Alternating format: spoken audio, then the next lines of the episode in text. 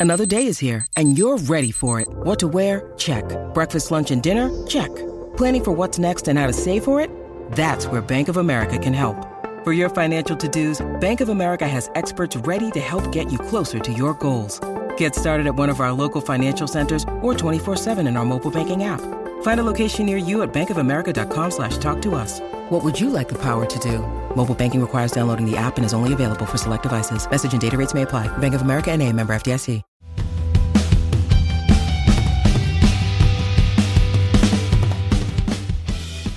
Hello and welcome to the Manchester is Red podcast. My name is Steven Railston and we're recording this episode on the Monday afternoon after Manchester United's 2-1 win against Aston Villa at Villa Park at the weekend. Um, I'm joined by Tyrone Marshall. There's no Samuel Luckhurst today. Um, for personal reasons he's unavailable unfortunately. But Tyrone, you're in the hot seat. How are you? I'm good, thank you Steven. Yeah, I'm good. Grateful for the last minute call up. Having dashed here from Manchester City's open training. They're playing in the Champions League this week. What's the Champions League? No idea. Never heard of it. Oh, United are going to be back in the Champions League anyways after that result. There you go. Uh, it's nice to rekindle our relationship, Tyrone. I've missed you. It's been a while. It has. Yeah, it has. It's been a while. Nice to see you in person again. Um, anyways, to the listeners, in this episode, we'll get into the Villa performance. Uh, a fantastic win, really important, crucial three points. And at the back end of the podcast, we'll talk about some transfer bits. And just a quick note from the editor: if you're watching on YouTube, apologies if the light is changing. The sun is coming through the window, and I've been told there's nothing we can do about it because producer Seb isn't God, Tyrone. Is uh, no, he acts like it sometimes, but he definitely isn't God. And also, sun in Manchester in February, we can't really complain, can we? Some very much needed vitamin D, I think.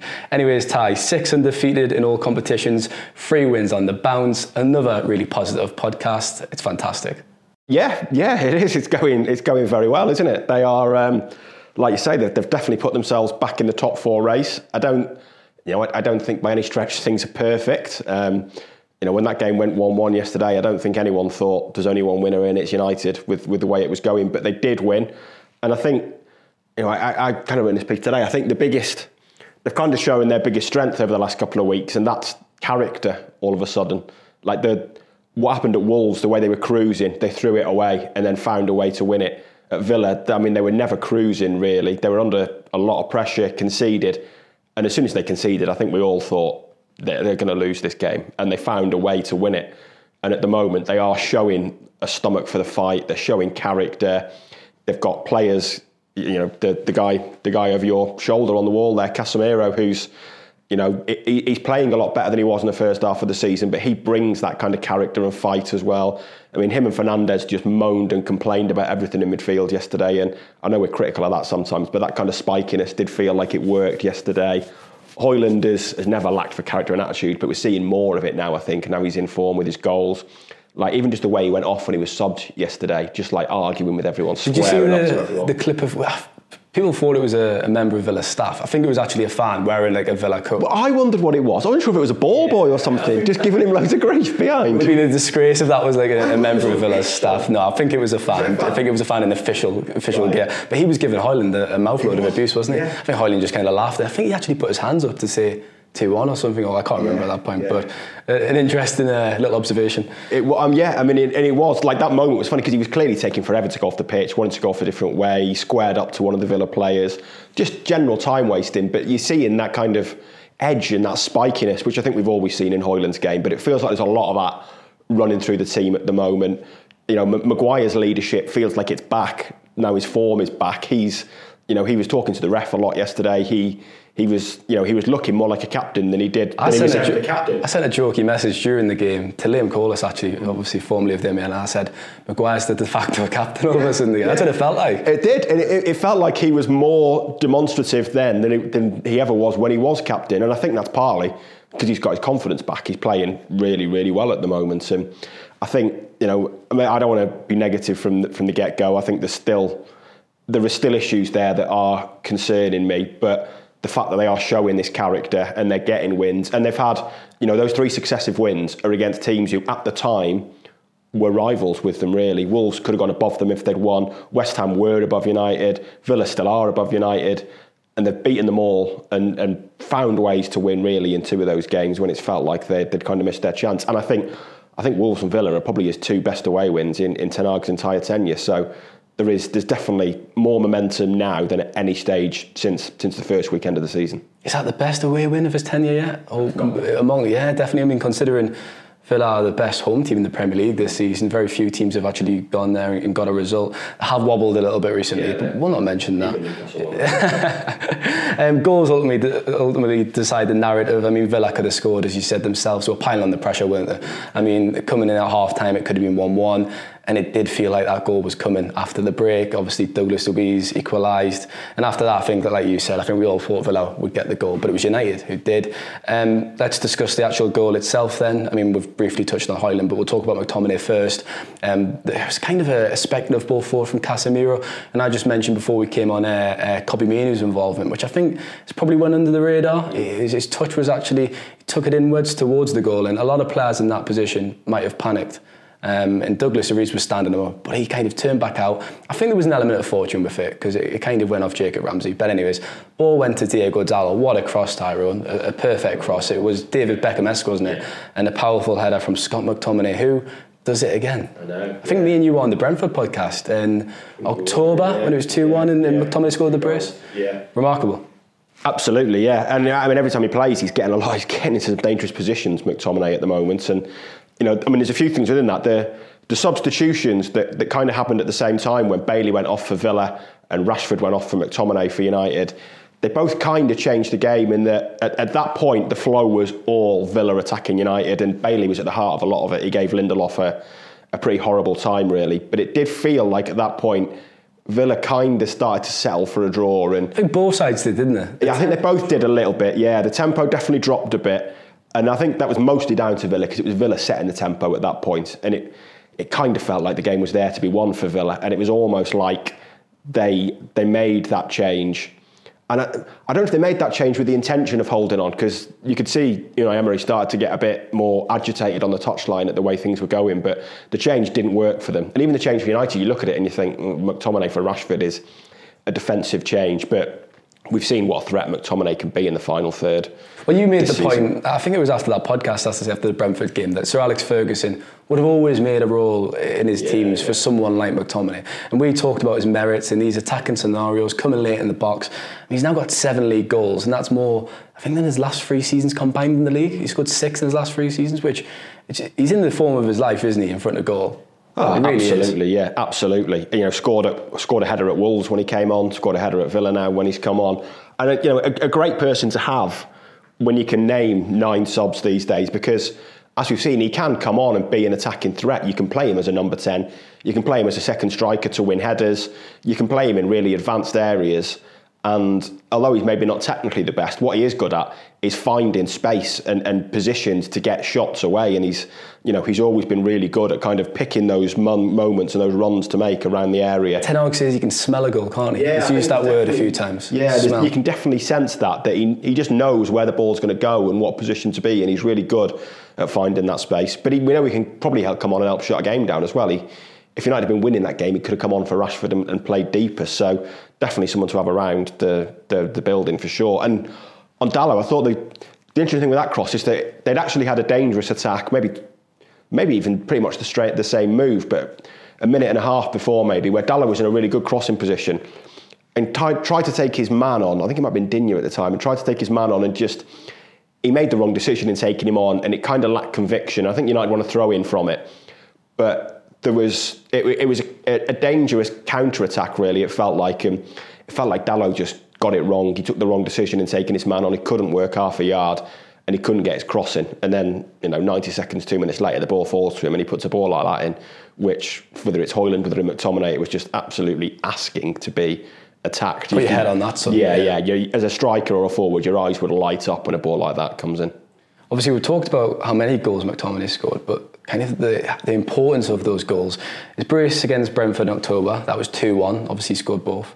He scored twice against Chelsea in December, that was 2 1 again.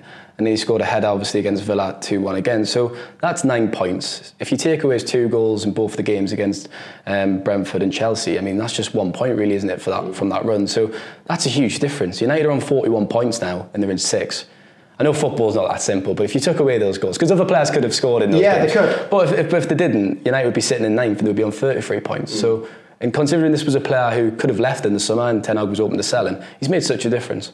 Yeah, absolutely. And you know, it is the case that, that some players just do score more important goals than others. You know, it's always been the case that, that players there are certain players that feel like they, they step up at, at the moments when they're most needed. And I think McTominay Like is, me at five aside. Like you at five aside. When I'm not done uh, attacking your ankles. Yeah, mostly mostly you are attacking people's ankles, so I'll have to keep an eye out for the moments when you're stepping up instead. But no, I think McTominay falls into that category that when the when the going gets tough and there's you know it, it, the game needs someone to make an impact, then he is often there and, and, can be that man. And we saw it with this goal. We saw it at Wolves in a way because although so much happened after that, it felt like at the time his goal, his header to make it three one, which was a really good header really strange watching that live because it was one of those we had no idea from behind how it had actually gone in, and then you see it and how he's kind of cushioned the head of someone jumping in front of him.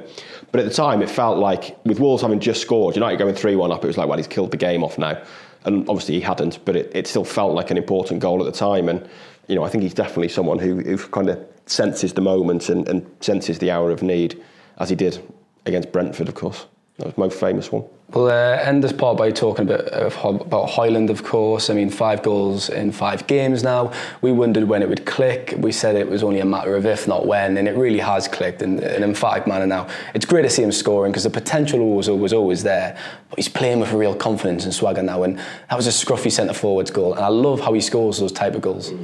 Yeah, and we're seeing a lot more of them. That his goal at Wolves was was like that, scruffy just bundling it over the line, finding a way to get it over the line and he he had a pretty good opportunity before that goal when I thought he'd actually done really well to create it. It's pressing and he won the ball in a really dangerous area, got the ball back from Fernandes, and then just couldn't really get it out of his feet. But yeah, it was it was right place, right time, really. And I think for a long for a long time, United have lacked a striker that kind of that does that. I mean, that is not the type of goal that you can imagine Anthony Martial ever scoring, or Rashford really. You know, Cavani did score goals like that, but obviously his impact was was pretty brief, really. Um, so it's it's promising to have a player like that, and you know it is it is amazing how that goal against Villa on Boxing Day has just changed everything. But we, we said that though, one goal can change everything. It can. It gets yeah. your confidence, it spikes your confidence, it gets you going. And look at him now, he's flying, isn't yeah, he? It is, yeah. It really is. And then the strange thing is that you didn't you didn't watch Højlund in those 10, 11 games when he didn't score and think he is lacking confidence. And you know, I asked Ten Hag about it after Wolves actually, and uh, to talk about his, his character and his attitude really, rather than like his, his, technical traits. And he was full of praise for it, and about how he, you know, when, when things weren't going well for him, he never went missing. He still took on chances, he still took on shots, he still got in the right areas.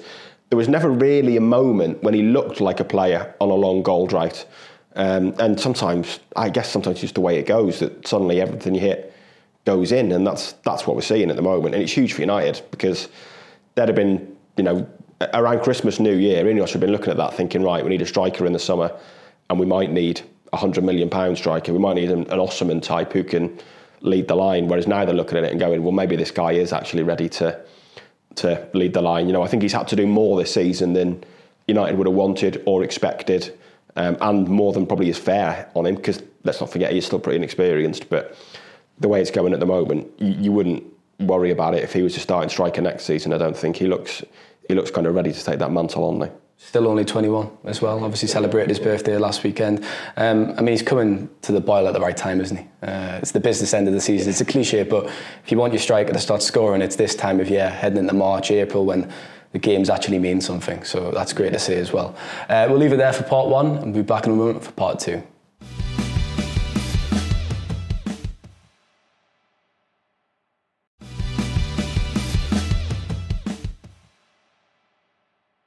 Welcome back to part two of the Manchester is Red podcast. Now, I think we'll have to give a mention to Harry Maguire as well, Tyrone. It was exceptional. Um, pardon me. Obviously, Lisandro Martinez has come out of the team with injuries, expected to be sidelined for around eight weeks.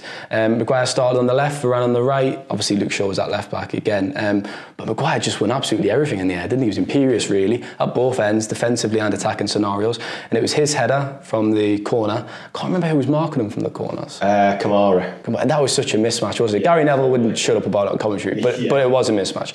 Um, and he won the header that Højlund scored from. Yeah. I just thought he's fantastic. Yeah, he was really good. You know, fantastic defensively. Just so few errors in his game at the moment. And we've spoken about it a couple of times on the podcast. I think he deserves so much praise for the way he's gone about things this season. And we spoke about it when he wasn't playing well, and he was on, when he was even when he wasn't playing well, the criticism he got was so over the top, and the way you know I, I described him as a pantomime villain, and, and that's what he was for a long time. You know, he was the, the pre-season tours when he's been booed.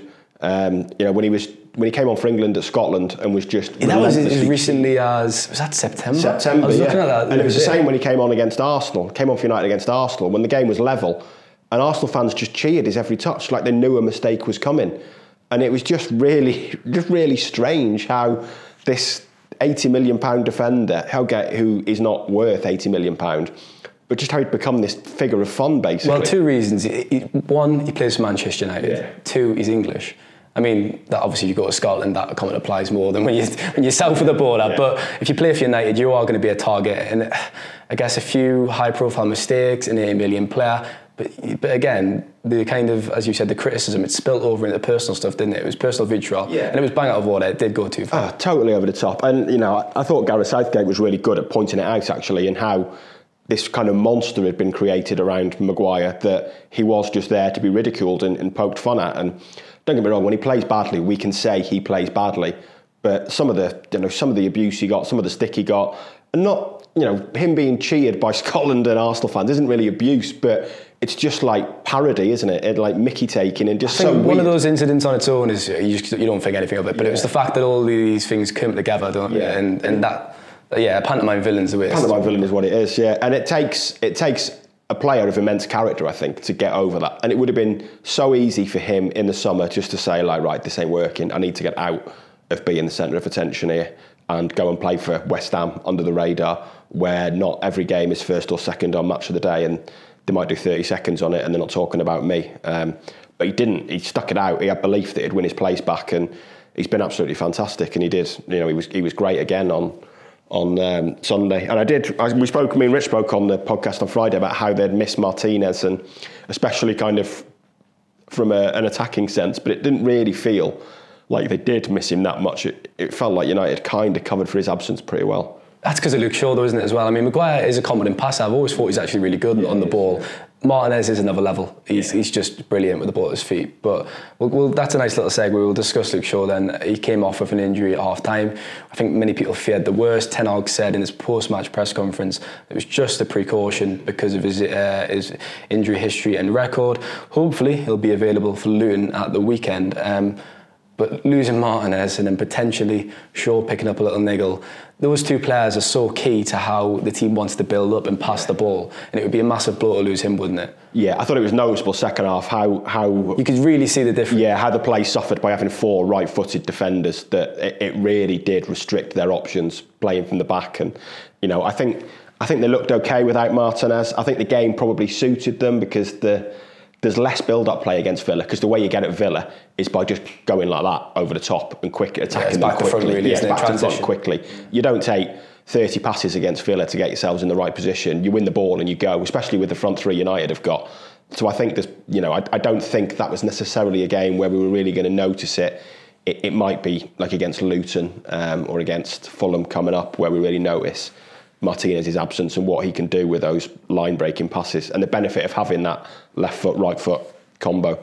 Um, but no, I mean, if you know the, the, the benefit of you know we talked about the Champions League at the start. The benefit of not being in it is they've got a full week to prepare for virtually every game now. They've only got two free. They've only got two midweek fixtures left, which might change if they win another game in the FA Cup. But you know at the moment it's virtually three midweeks constantly, so they've got a week to get Shaw right. But you know they desperately need him to be to be right because they've got no other left-footed option, and obviously they could play Dalot there if Wan-Bissaka's fit, but he missed training on Friday and, and obviously wasn't fit, so. You know, it, it, restricts the options, and I mean, Malacia has been such a strange one. It feels like he's been close to a return a couple of times, and then is, is still missing. They sent Reguilon back, which me and Rich again spoke about on Friday. I think that seems a bit of a strange move that one. I don't know why they sent him back really why they went for that break clause when Mal- unless they thought they, they clearly thought Malacia was about to be yeah. back didn't they? And he, and he actually had returned to light training on grass but he since then he's not actually been spotted which yeah. is a concern. It's a yeah, red flag yeah. and I mean Ten Hag mentioned him on uh, Friday on his press conference on Thursday. Just to say is still out which every time he says I think he means me. I'm like no I'm, I'm fit. I'm, I'm here. I'm raring to go. Um, But you know, they, they, they exercised that break clause in the first week of January with with Reguilon. Where had they maybe waited a few weeks, they might have thought. You, actually, you were a fan of Reguilon, didn't you? Quite, you quite I, I always thought, considering how bad the first half of the season was, I thought he showed a lot of character and, and looked. Yeah, I think in his first few appearances he did quite well, but I think there was a drop off after that. There's probably a drop off, And he, I mean, he's at Brentford now. he is. I think he's done okay at Brent. I mean, he's only played a couple of times. Watched him the other night actually. I can't, uh, City. Yeah, that was yeah. it.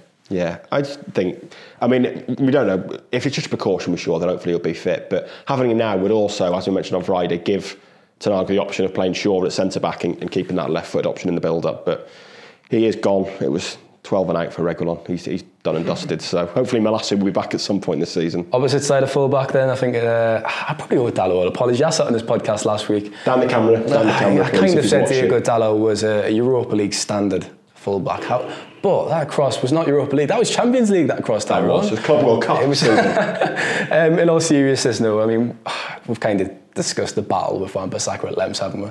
I'm cautious I've just done the Frank Lampard thing there, where I've went from laughing to serious in like a few seconds' time. Um, but I think me, you, and Rich, we've been edging into the Wan. Oh no, we have been in the Wan Bissaka camp, and Samuel out of the four of us has been in the Dalot camp. And to be fair, to be fair to everyone, one second is between the four of us. I don't think it's not been a huge sway either side. We've recognised both players' limitations, and we all agree. I think you need a, another right back. Um, but Dalot has been really good since coming back into the team, and Wan-Bissaka's only had a, a one-year extension, so it feels now Wan-Bissaka is going to move away, and, and Dalot is going to cement his position. Yeah, I think so. I mean, I'm, I'm going to edge myself out of the Wan-Bissaka camp there. I'm not sure I was ever fully in it. Turncoat. No, that's my point. I don't think I any of us were fully. Do you know what I'm trying I to think say? I always said that Wan-Bissaka, uh, Wan-Bissaka, the Dalot had the higher ceiling as a right back. He just hadn't been hitting it since the World Cup. And Wan-Bissaka, you know, showed a fair bit of character to get back in the team last year and has done okay. But the, there's obvious there's obvious differences between the two when it comes to Dalot going into midfield, which we've started to see a lot more since since Casemiro and Martinez briefly was back. You know, it was obvious against West Ham that Dalot and, Wolves that Dalot was moving in field and playing that midfield role again. Is like you said, that's that's not a cross that Wan-Bissaka was ever going to deliver. Um, so his his limit attacking wise is is a lot higher than Wan-Bissaka, and I think I.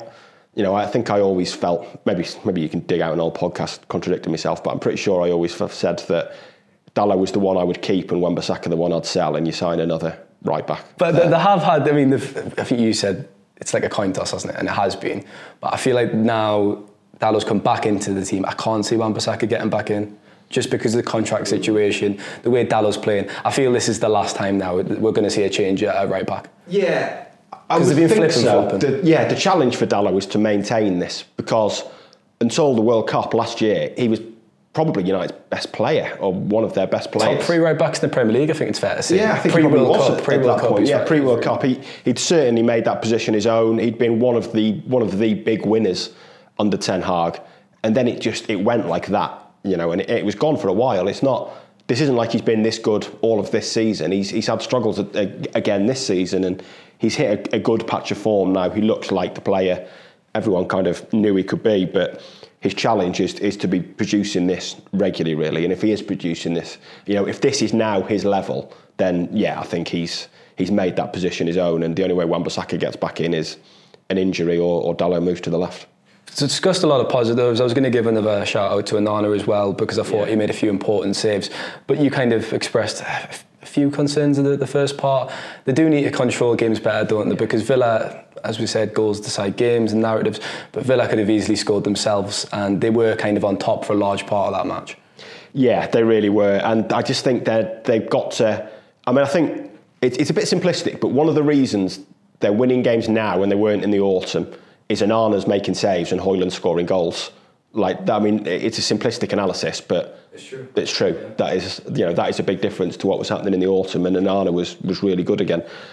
But they just, and I've said this all season, they give up way too many shots to long term be a successful team. And I was, you know, I was looking through the earlier 16 shots.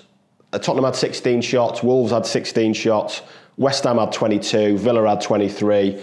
You just, you know, you, you're living on you're living on the edge really, winning winning those games. Obviously, they drew against Tottenham.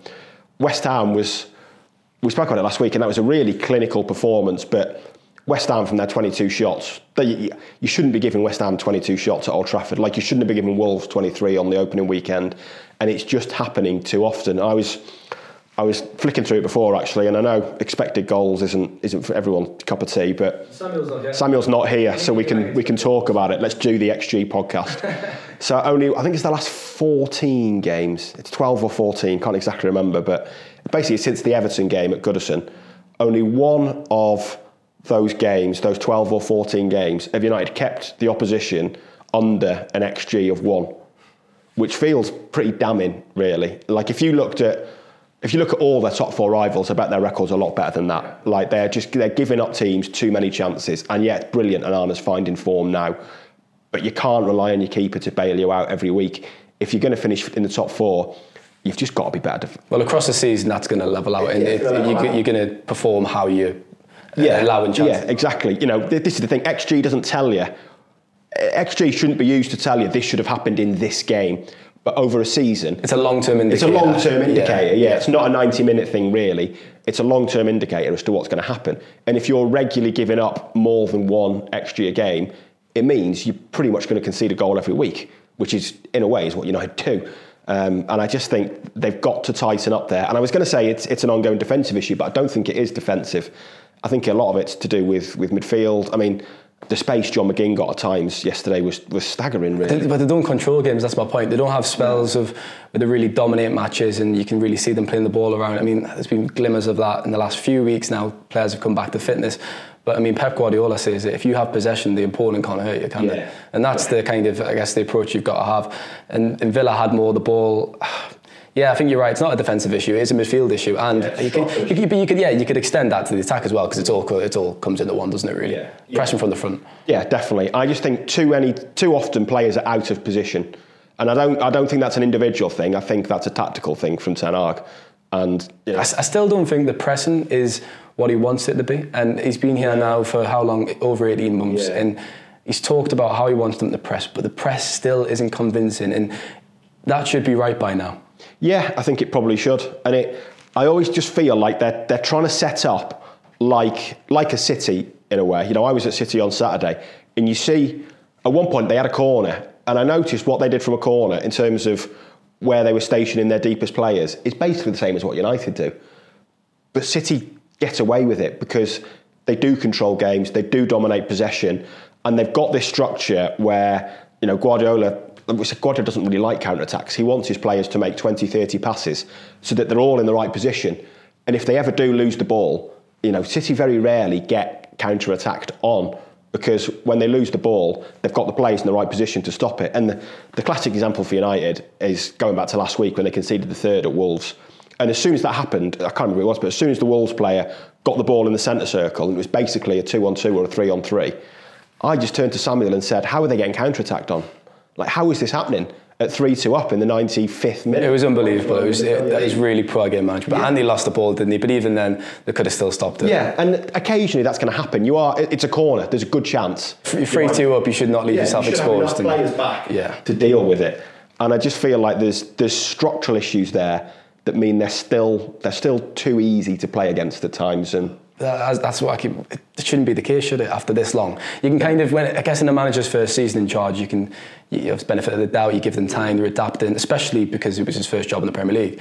But after a certain period of time, these doubts, structural doubts, should not yeah. exist. No, they shouldn't. They shouldn't. And I do think if they continue to be like this, then they I, they won't get top four for me. If that's if they well, that's what, that was my last question for this part. Yeah. What can you foresee for the rest of the season? I mean, this month always felt like it was going to be a huge month. There's obviously some big games. Um, Luton at the weekend, then Fulham. Um, I was just checking who else they've got off the, off the top of my head. Forest in the cup. Then it's that's the Manchester Derby tie at the start of March. Um, Everton at home. It's a big few weeks. It is a really big few weeks. But I think the encouraging thing is there is momentum now and they are starting to peak, as I said, at the right time yeah. of the season. Yeah, I mean, there's there's things working in their favour. That momentum, that character I talked about before, that I feel is a, a major change from earlier in the season. Onana making saves, Onana's form, Højlund's form.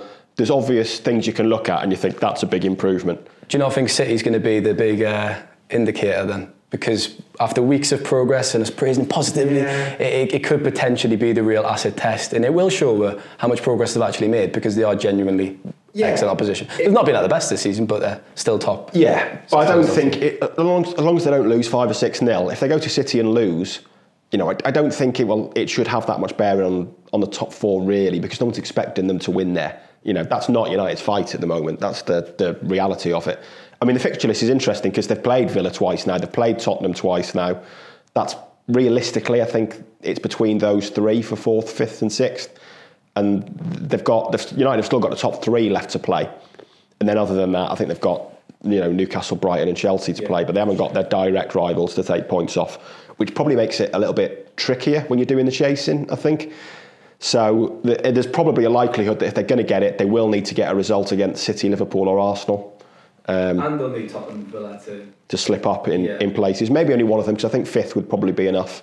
But I just, if they continue to average the opposition, giving the opposition 17, 18 shots a game, I just think they're going to concede too many goals to get top four. So, as as positive as the last month, six weeks have been, as positive as all those improvements are that I've just mentioned, I still think there's there's more that needs to be done. They need to be harder to play against. I think to to get fourth. I'm a glass half full kind of guy, but I'd, uh, I'd have to agree. I think it's probably going to be one step too far because the first six months of the season were just sort of poor, weren't they? And they've they've left themselves a, a big challenge. It's, it's only six or seven points. That's the thing. But it's the way, as you said, as they've been playing.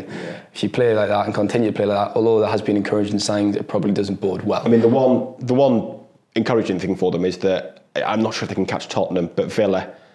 V- Villa, it feels like the momentum. We talk about United momentum. It's, it's working in the opposite way for Villa. They've started losing home games. I could look. I, I think United will finish fifth, and I think Tottenham will finish fourth. If I was to- I think fifth would probably be enough.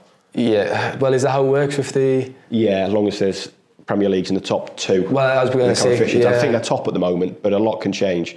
I mean, if United finish fifth, they might need City to win the Champions League and Liverpool to win the Europa League or something like that. But I think United would rather be United fans Yeah, rather be in the Europa thing- League. Yeah, probably come like April and semi-finals, we'll have a better understanding of like how that's working out. But you'd think, you know, you'd think City would go pretty close again, and you'd think Liverpool, Brighton, Villa, West Ham, all still in Europe. That You'd fancy Liverpool to win the Europa League this year. yeah, season. you think enough teams would go far enough to make fifth enough for United. That's it for part two. Then we'll be back in a moment for part three.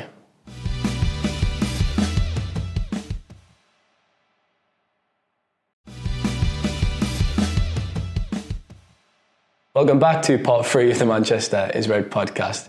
Uh, Ty will get into some transfer bits here. Uh, Samuel wrote a line today about Bayer Leverkusen defenders Jeremy Frimpong and Edmond Tapsoba. Um, some interest from United. There has been some long-standing interest in Frimpong.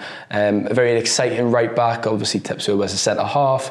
Um, we were just discussing earlier on down in the office um, Frimpong's goal and assist contribution this season, which you look at it on paper, it's fantastic. I mean, eight goals, ten assists. Leverkusen are flying at the top of the league. They beat Bayern Munich at the weekend. He scored in that as well, didn't he? He's Got a really good goal, yeah. Neuer was up for a corner at the I end. I mean, we've just finished. discussed Dalot Wan-Bissaka there, but Frimpong would definitely be an upgrade, wouldn't he? Yeah, absolutely. I mean, I don't, I don't know enough about him to know his defensive Definitely is a big statement. Qualities. would you say he definitely is an upgrade then? Yeah, I think he's Yeah. got to be, hasn't he? Um, I mean, I can't. If, if you put either of those players in the Bundesliga, I couldn't see them performing like that. So No, on that his, his attacking output is, you know, even you put Wan-Bissaka in that Leverkusen team, he ain't doing that. Um, but they do play, you know, Leverkusen do play wing backs and they play very advanced wing backs. If you look at, I think Grimaldo's their left wing back. I think he's got a similar number of goals and assists, and their wing backs are basically wingers slash attackers. He's actually been put down as right midfield on a on Transfermarkt. If I looked at how often he's Yeah, played on that side, but playing. yeah, right wing back. He is a very attacking fullback. Yeah, yeah, and the way they've played under Alonso this year, like I say, I think those two those two wing backs are in, and maybe they're second and third top scorers or something like this.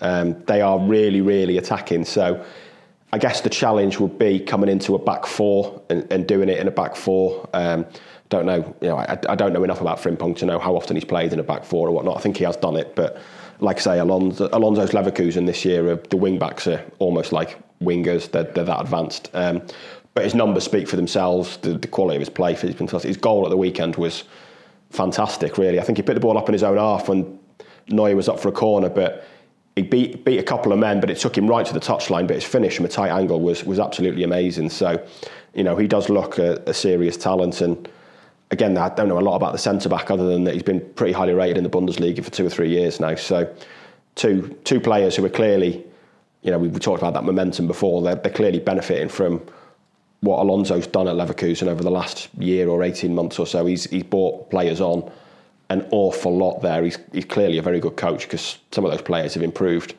beyond recognition, and those two are, are, probably two examples of them. In terms of the priorities, then, I mean, obviously that's a right back and a centre half. Um, could be some departures. Jonny Evans is out of contract.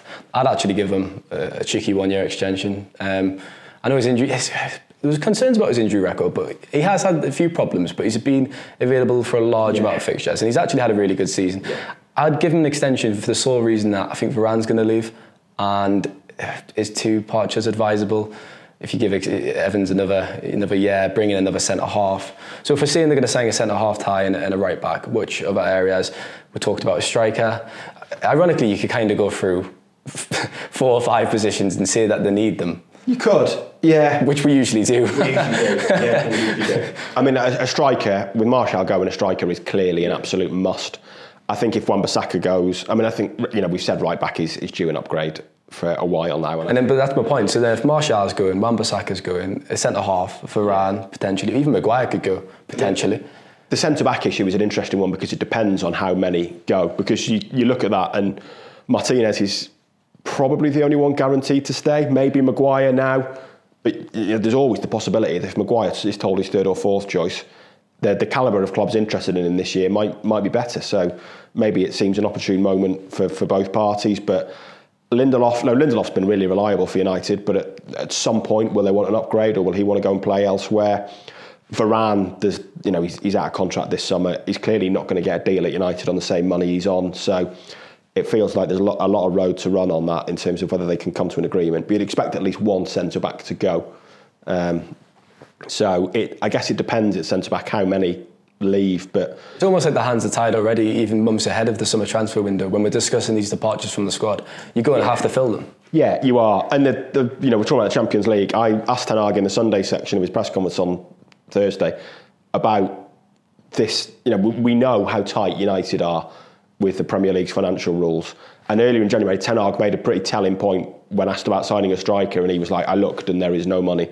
Like it, it, it, that felt like him making the point that like I'm not surprised there's no money. Spent 400 million in oh, two summer transfer windows. Yeah. I mean, I've got the fees up here. I mean, 81.9. This is without add-ons. 81.9 uh, on Antony, 64 on Højlund, 60 on Casemiro, 55 on Mount, 46.8 on Martinez, 43.8 on Onana, and 12.9 on Malacia. Eriksen was a free transfer. I'll again stress those transfer fees are without the add-ons. I wasn't going to rattle them on as well. Yeah. But with the add-ons as well, that's over in excess of 400 million, yeah. and that's spent over two windows. That's not sustainable because that is a lot of money. That is a lot of money. But if, if, if they don't get in the Champions League, it is going to have a major, major effect on their budget this summer. And I asked Ten Hag about that, and he said, you know, he, he kind of admitted the budget would be affected and said we'll have more financial power if we're in the Champions League. So if they only finish sixth, you know, and the players they're losing, Martial is on a free, Varane would be on a free, Wan-Bissaka gets some money for, probably not loads. So I would worry for them and, and what they can actually do in the transfer window this summer. If I think that they're really hoping Sevilla trigger Hannibal's uh, yeah, 70 well, million permanent. I think they'd consider selling a McTominay or a Maguire just because. Yeah. Though, uh, especially McTominay, who's an academy graduate, or a Lindelof, whose fee is, is all paid off now, you know, players who would be pure profit because they would just have to. And we're talking about a right back, a centre back, a striker. You're probably looking over 100 million just for those three, really. Um, you know, I, I, don't think anywhere else really needs an upgrade. I don't think, you know, with Mainoo's emergence, I don't think you're crying out for a midfielder. Well, it begs the question why Mason Mount was signed, wasn't it, last? And in hindsight, in the summer. Yeah, yeah. Kind of and I mean, De Jong might be on the market now in the summer. I am sure the one he had his name again. Not spent on Mount and gone for. Well, we're not so, doing that again this yeah. summer. Frenkie De Jong. Yeah, let's hope not. But I think you know the difference between Champions League and non-Champions League in terms of what United can do transfer-wise this summer, I think is going to be it, yeah, it's going to be really, really substantial because we know how much extra revenue comes with the Champions League compared to even the Europa League. But I mean, in all likelihood, as we just discussed before, chances are they might be playing Europa League football next season, which will have ramifications. I mean, we're doing this podcast on the 12th of February. We're just we'll, we are. There's lots of ifs and buts and maybes in our answers here. Not a lot of absolutes. No, very few absolutes. just to finish up, then uh, loan watch uh, Facundo Pellistri scored against Barcelona. Tie uh, three three in the end. A draw in the Liga we've kind of talked about his limitations at the club. He was kind of given a few chances this season. I think back to the game against Bayern Munich away from home. I think that was his big moment, but he didn't really take it. He started away against Bayern. Um, but look, a, a, decent start for, for and it's Granada, isn't it? Granada, I was going to say Getafe, yeah. that's Mason Greenwood. Um, but what do you think? Yeah, I mean, uh, it was a, a tap in, really, wasn't it? That he kind of he missed one before that. The, the ball actually got played over the top, and it was it was a very decent chance, but he fired one yeah. wide. Yeah, you're right. It was a tap in. It was a tap in, but still scoring against Barcelona is is a, a you know ticking the right box for sure. And just he just needs to go and play games, doesn't he? I think you know I'd be surprised if he made it at United now at, at 22, really. And you know Ten Hag has, has barely ever started him that that Bayern game aside, really.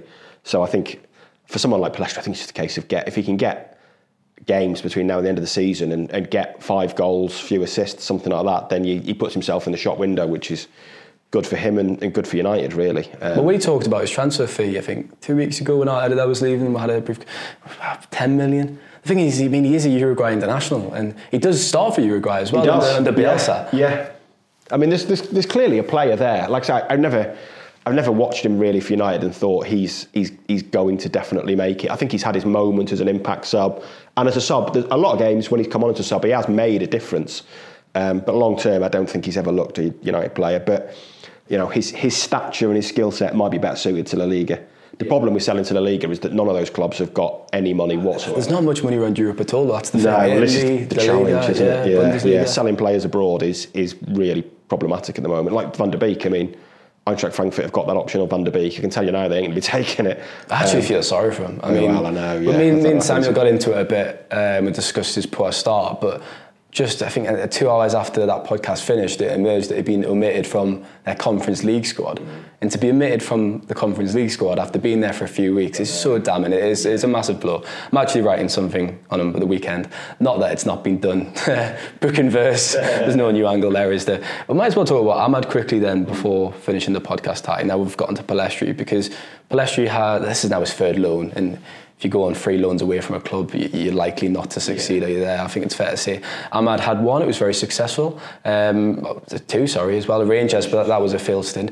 But his Sunderland spell was, was excellent. Um, Ten Hag's made the decision to keep him for the rest of the season.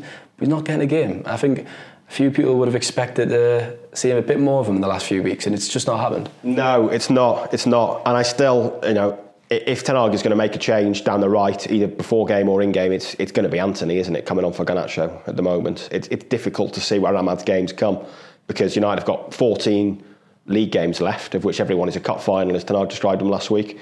And I'm already sick of that, by the way. Oh, yeah, every answer, isn't it? I mean, every every yeah. manager seems to be talking about how games are cup finals now. It's a little bit a little bit boring. So the Twitter account, it's Brian's gun, and they do the. Uh, yeah, yeah, that'll be in that soon. Every that's probably already been done. To be fair. Yeah, yeah I, I, it's difficult to see where his games come from. Maybe a couple of sub appearances, but beyond that, you know, I, I can't see him starting the game. It's it's you start to think it's maybe heading towards a point where he's sold in the summer because he's just he's not really had the chance at United. And that you know that injury he had at the start of the season has has really damaged him at a time when he was not damaged him, but damaged his prospects at United. Because there was a lot of cup games and it was the start of the yeah. season, and that was the opportunity to get yeah, a chance. League Cup games, you know. I was going to say Champions League games, fifth and sixth Champions League games, but they actually they were quite crucial in the end. Quite crucial, yeah. yeah. Um, but they would have expected to see. Well, in an ideal world, that group would have been done and dusted, done and dusted yeah. with a few two games to go. Yeah, and it's the you know that, that stage of the season is the opportunity for players like that to get games, but